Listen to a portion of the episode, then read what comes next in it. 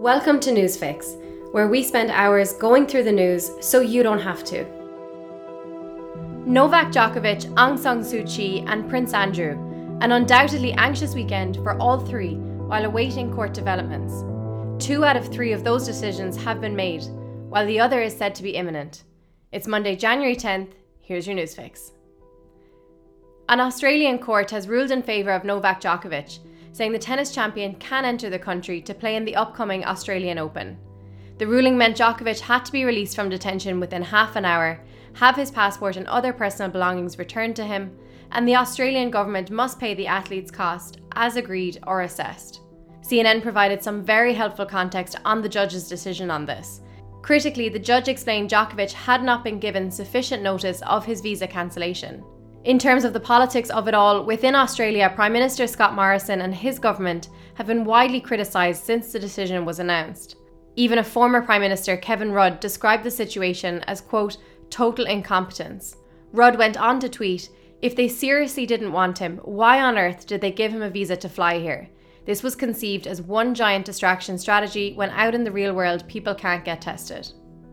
For anyone wondering if the court's decision is final, well, no, not really. As The Guardian noted, the country's immigration minister will consider exercising a personal power to cancel Djokovic's visa. It's something we'll definitely keep an eye on, and as multiple media outlets noted, if his visa does ultimately get cancelled, he would be banned from Australia for three years.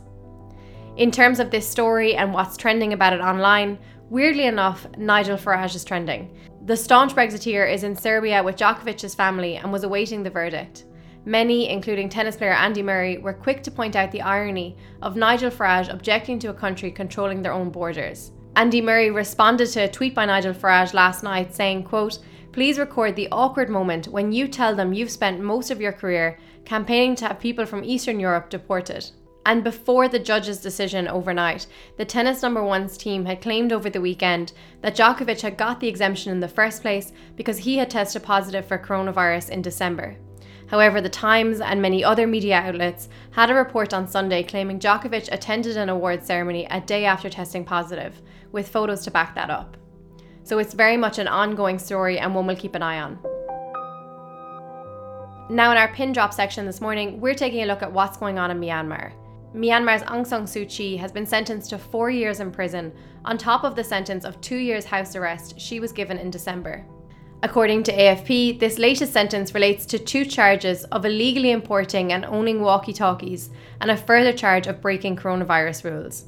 Remember that Aung San Suu Kyi has been held under house arrest without being seen since February 1st of last year, when the military took over in an early morning coup. They alleged, without concrete evidence, that the November 2020 elections were fraudulent. The coup took place on what would have been the first day of the new parliament. And for anyone who wants to know more about Myanmar, in the newsletter this morning, we've linked to our recent piece, Myanmar The Constant Struggle for Democracy. Now, looking to what's happening today, American and Russian diplomats are expected to meet in Geneva today as tensions mount over the recent buildup of Russian troops along its border with Ukraine.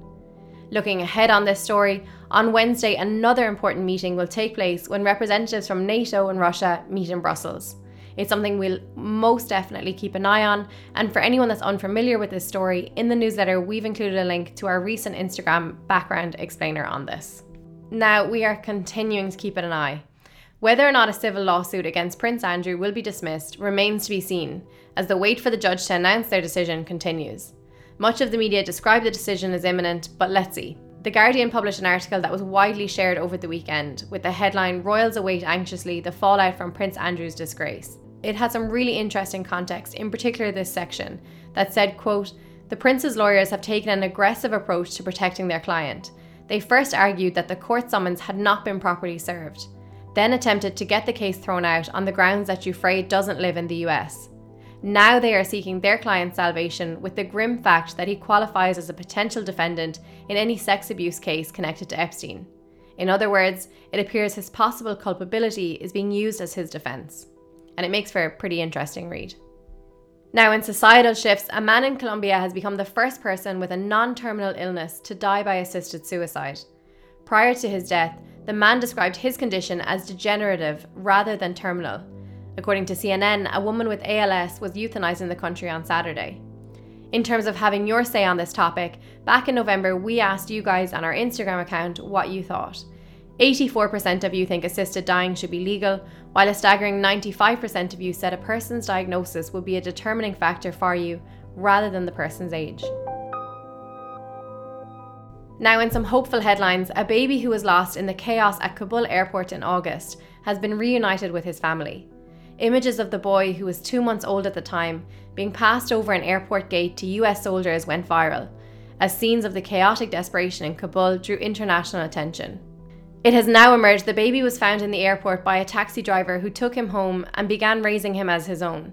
According to multiple media reports, the boy's family relocated to the US after weeks of negotiations with the cab driver, the baby was handed back to his grandfather in Kabul, and efforts are now underway to have him brought to America. In two pandemic updates, the UK's coronavirus related death toll surpassed 150,000 over the weekend. BBC News had a powerful way of giving perspective to that number. For example, 90,000 people can attend a full stadium at Wembley, 135,000 people can buy tickets annually for the Glastonbury Festival, with 150,000 people being everyone who lives in a city such as Oxford. Meanwhile, in Ireland, the Irish Times has a report about NPHET considering the legality of mandatory vaccinations. Later in the article, it is noted that this is from the minutes of a meeting on December 16th. But there was some interesting context within the article that we've included in the newsletter. It says, quote, Ireland has one of the highest COVID-19 vaccination rates in Europe. More than half of COVID patients in intensive care are from about 5% of adults who are unvaccinated. Now, in case you missed it, over the weekend we explored the ongoing abortion debate in the US, a topic that will undoubtedly be a massive story this summer as we await the Supreme Court's decision. We have never received such positive feedback from a piece that we've covered, so please make sure to give it a read. We've linked to it in the newsletter Abortion in the US The Divided States of America. And lastly, today marks World Hindi Day, a day to raise awareness about the fourth most spoken language in the world.